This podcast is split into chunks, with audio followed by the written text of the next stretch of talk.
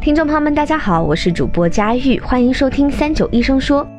这一期啊，听众茉莉慧慧问家里有一些过期的药，这些药还能吃吗？这一期我们咨询到了广州中山大学孙逸仙纪念医院医药部副主任医师邱凯峰。下面让我们一起来听一听邱医生的建议吧。谈起家庭药箱的一个过期药物，那么我首先呢是想先让大家熟悉了解什么是过期药。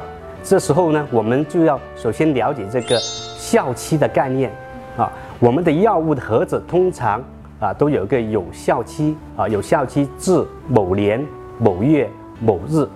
这个时候呢，我们就应该知道它的失失效期应该是相对应的年月的日的前一天。比如说，我举个例子啊，它的盒子上注明有效期至。啊，有效期是二零一七年三月十九号，那我们这个失效期就应该是啊提前一天，那就是二零一七年的三月十八日。第二个啊，我们如果发现了这个药物的效期已经到了，这个时候呢，我们就会说，哎呀，这个才过了几天，有点浪费，有点可惜了，还继续用吧。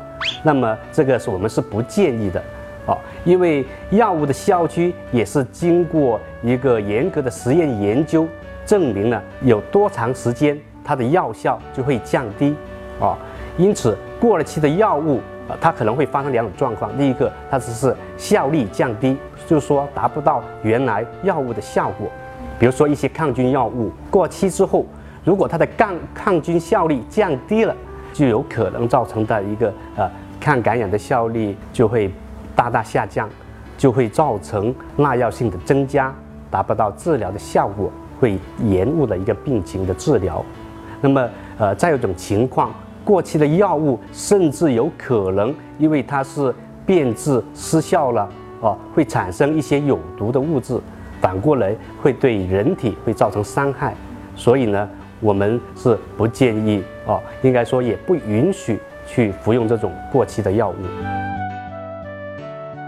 感谢邱医生的回答。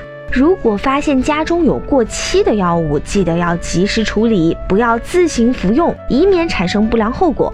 如果大家还有什么想要了解的健康养生内容，也欢迎在评论区留言。那我们下周三再见吧，拜拜。